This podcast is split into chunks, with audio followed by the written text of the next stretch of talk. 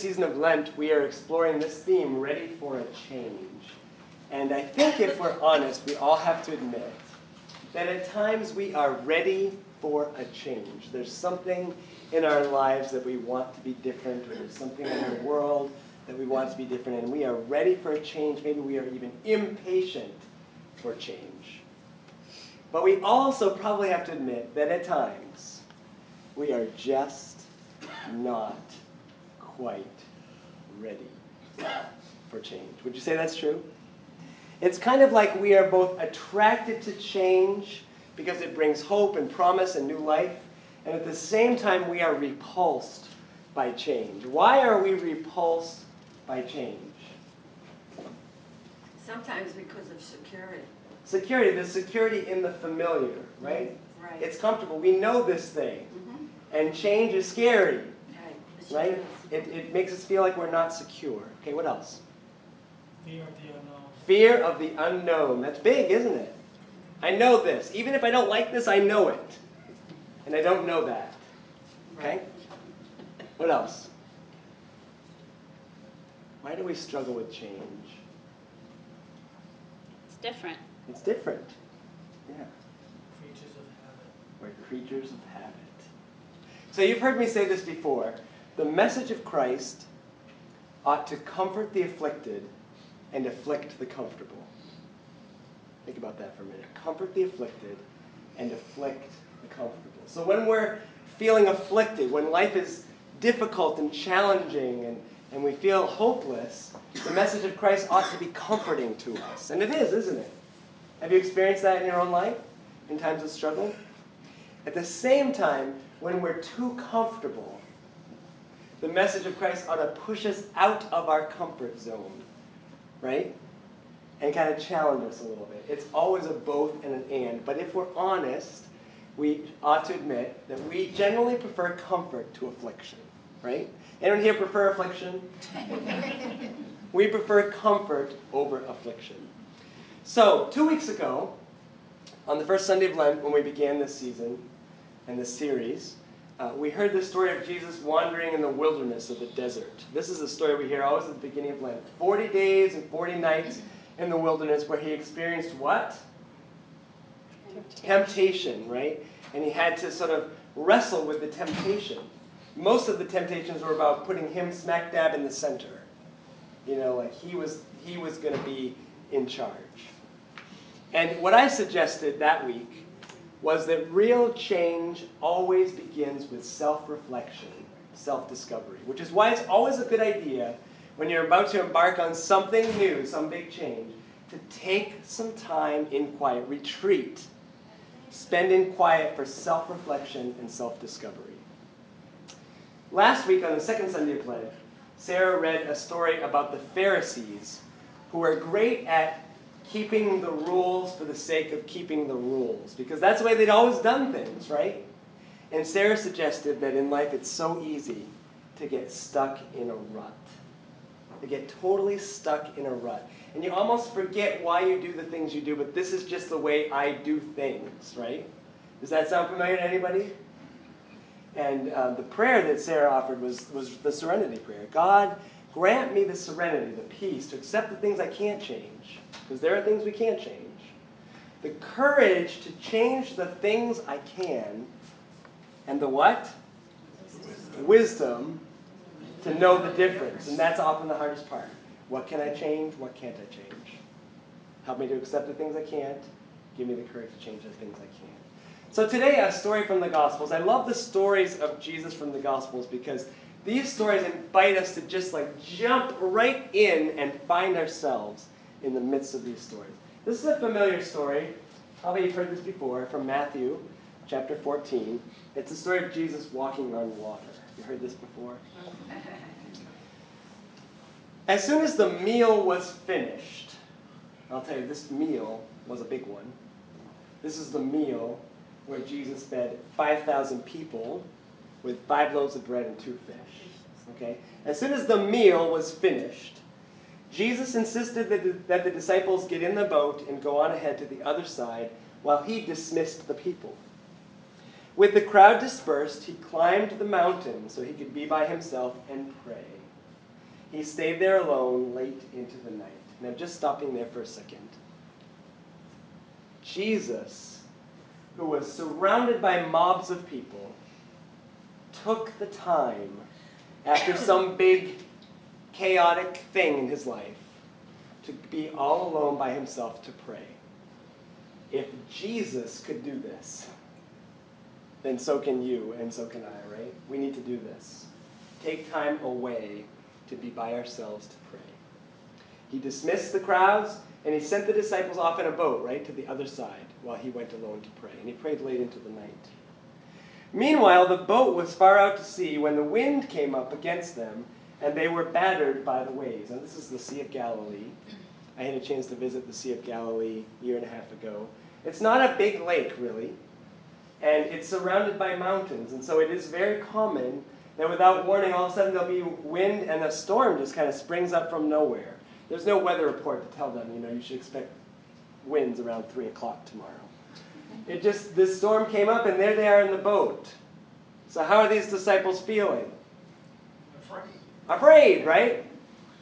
And not to mention, they're in a little boat, all 12 of them, and it's the middle of the night. At about 4 o'clock in the morning, Jesus came toward them walking on the water. Okay, don't let that one go by you without thinking, what? First of all, it's 4 o'clock in the morning. And second of all, Jesus is walking toward them on the water. Matthew just lays it out like it's a matter of fact.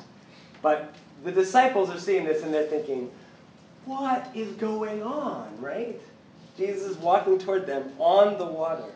They were scared out of their wits. A ghost, they said, crying out in terror.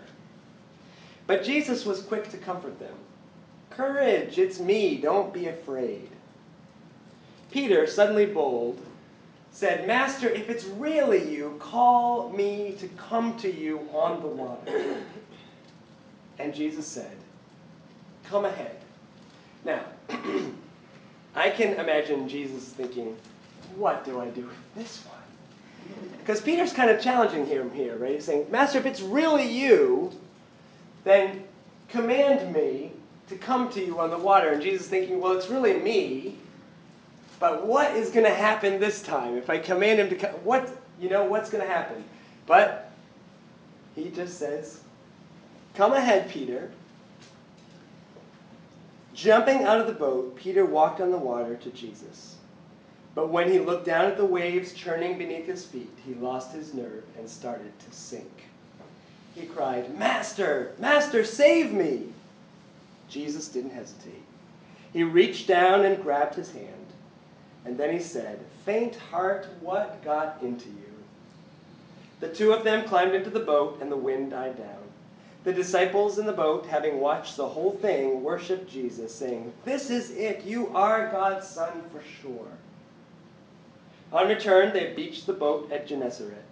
When the people got wind that he was back, they sent out word throughout the neighborhood and rounded up all the sick who asked for permission to touch the edge of his coat. And whoever touched him was healed. One of my favorite authors, Barbara Brown Taylor, who's an Episcopal priest and a college professor and a, a writer, tells this story. It's a story that comes from the Zen Buddhist tradition. And it's a story about a disciple who thought he could improve his chances of enlightenment by seeking it on his own. So he said goodbye to all the, his brothers in the monastery. He took the ferry across the river and he went to live in a cave high in the hills all by himself. There he meditated nonstop for 25 years. Anybody think you would like to do that? 25 years? All by yourself in a cave, meditating? Well, at the end of that time, he emerged from the cave, stretched his arms above his head like a man waking from sleep. You would too.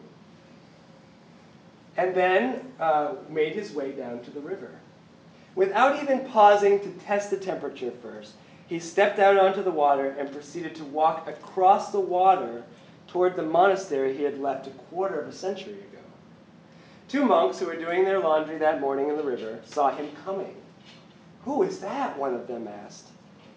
The other replied, Well, that's the old man who spent 25 years meditating in a cave, and now look at him. He's walking on water. To which the other monk responded, Well, that stinks. 25 years? The ferry only costs a quarter. I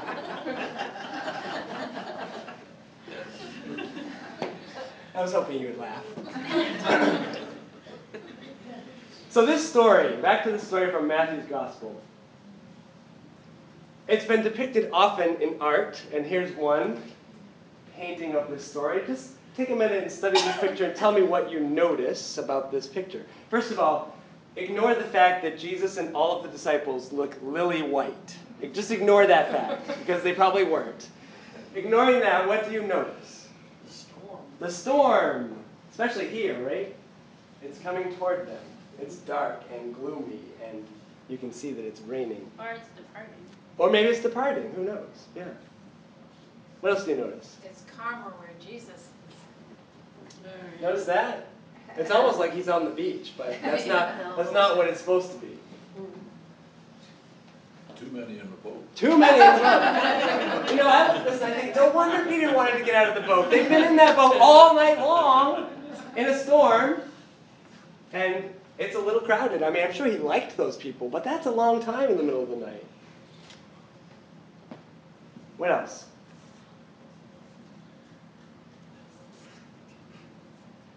Not to mention there's only one more, right? Yeah. There's an animal the mast looks like a cross. Oh, it does, yeah. The mask looks like a cross. So, Peter is starting to falter here, right? And Jesus is reaching out his hand. Here's another painting by a different artist. This Peter's a little sunk a little deeper in that one. So this story, um, this is a story that we find in three of the four Gospels: Matthew, Mark, and John all tell a story with varying details of Jesus walking on water. But there's one thing that is different about Matthew's account.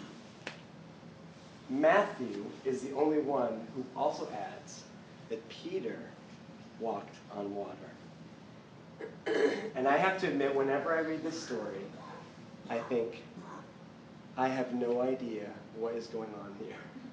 I have no idea what this means. I have no idea what to make of this story. But one thing we do know is that Peter did not take 25 years praying in solitude to prepare for this moment, did he? As far as we can tell from Matthew's account, he didn't spend any time preparing for it. It was totally an impulsive thing. They're in the boat, there's a storm, they see Jesus walking toward them, they freak out, Jesus reassures them it's him, and then Peter says, Hey, tell, command me to walk to you. And he jumps out of the boat and he starts to walk. Now, what happens when he starts to walk? At first, he's doing pretty well, right? He's cruising along. Then he gets discouraged. And then he gets discouraged. And then he looks down. Do you remember that detail? He looks down at the churning waves beneath him. And what, ha- what starts to happen? He starts to sing. This, right here. Which is probably what would happen to you or me too, right? If we made it that far. Now, there's two ways to talk about this story. I know because I preached both of these sermons, and I'm going to give you both of them in summary. The first one is Peter. Peter, Peter, Peter, you were doing so well. You had such faith, and as long as you kept your eyes on Jesus, you were just cruising along. You were doing great. But then, Peter, Peter, you looked down at your feet, you lost your faith, and you started to sink. Peter, why didn't you just keep your eyes on Jesus? That's one, that's one way to preach this story. That's probably the most common. And we can understand that story. We, that, that message makes sense to us. Because we all know, I suspect you know if you think about it, a time in your life when you were doing well, you were focused, you were centered, you were grounded, and it didn't mean that there wasn't a storm around you, the waves were churning, but you were making it. And then for whatever reason, your faith wavered, you, whatever, you got distracted, you lost your focus, and you started to sink, metaphorically. This is a reality that we all face. It's just sort of part of being human. Well, that's one version of the sermon. Here's the second one. Peter, Peter, Peter, Peter. What were you thinking? Jesus didn't want you to walk on water. Walking on water was for Jesus. If you just had more faith, you wouldn't have tested him like that and said, If you really are the Son of God, then make me walk on. What were you trying to do? Just be like the super disciple here? Trying to do something the other 11 weren't doing? You wanted to be the hero and be the show off, and you wanted to be the one that got to do what Jesus was doing in that moment? If you just had the faith of those other 11 disciples, to stay in the boat, Jesus was coming towards you. You just had to be patient. You hear that story? And there's some truth to that version as well. Because how do we know that God ever intended for Peter to walk on water? Maybe his lack of faith was in the very words at the beginning. If you are the Son of God. It sounds almost like the devil in the wilderness, doesn't it? Testing Jesus that way. So that's another version of the. And, and you know what? I could give you both of those messages, and some of you would connect with the first, and some of you would connect with the second. Because we all know there are times in our lives when what we most need to do is just get out of the boat. We've been staying in the boat, we've been comfortable, and God is saying, Be bold, be courageous, I'm with you. Just step out of the boat, I've got your back. Right? That's a reality. We, we, know, that, we know that experience. And probably there are also times when what we most need to hear is, Stay in the boat. I've got your back. I'm coming to you. Just be patient. You don't have to be a superhero. It's okay. I've got your back. And they're different messages. What I think, though, is whichever way you read it, Peter gets dumped on. Right? He either gets dumped on for not having enough faith to keep his eyes on Jesus, or he gets dumped on for being the show off, the egocentric, sort of I want to be in the spotlight disciple. Either way, Peter gets dumped on. And I wonder, this time when I read it, if maybe what we need to do is just be a little more gentle with Peter. Because think about it. If it's the first reading of the story, well, good for you, Peter, because at least you had the guts to step out of the boat. The rest of them were just hanging out there in the comfort zone, and at least you had the guts to take that leap of faith. And if it's the second reading, maybe his actions were a little silly, but could we acknowledge that his motives were probably okay?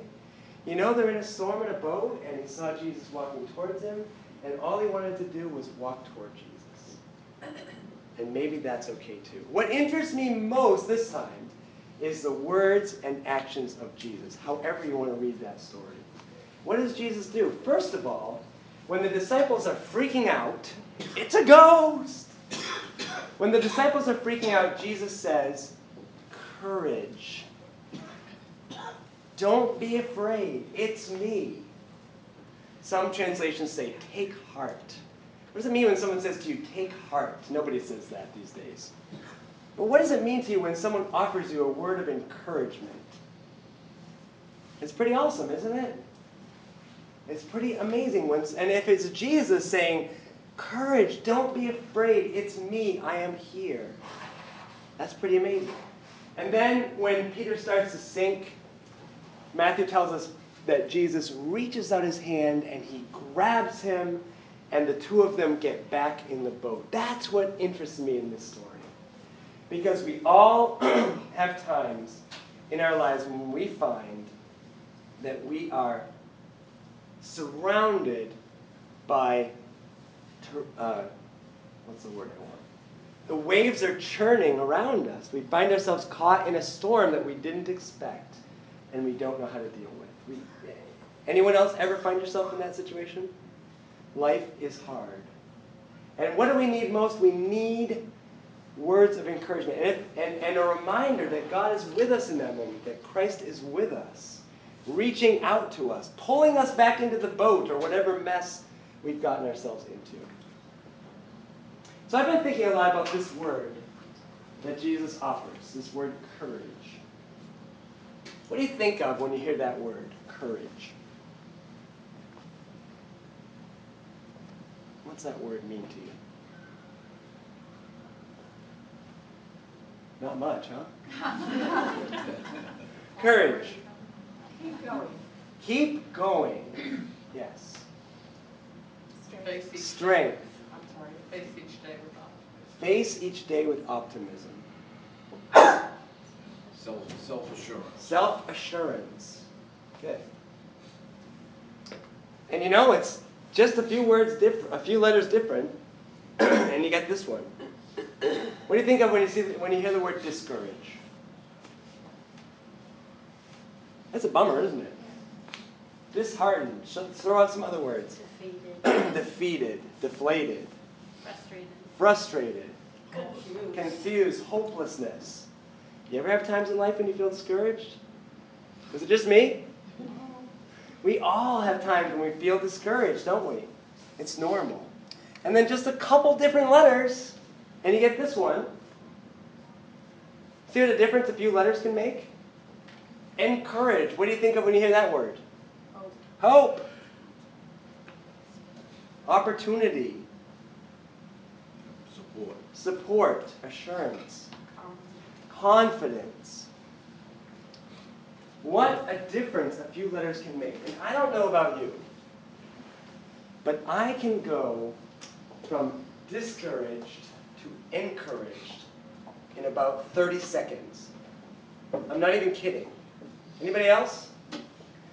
I can go from discouraged to encouraged in about 30 seconds.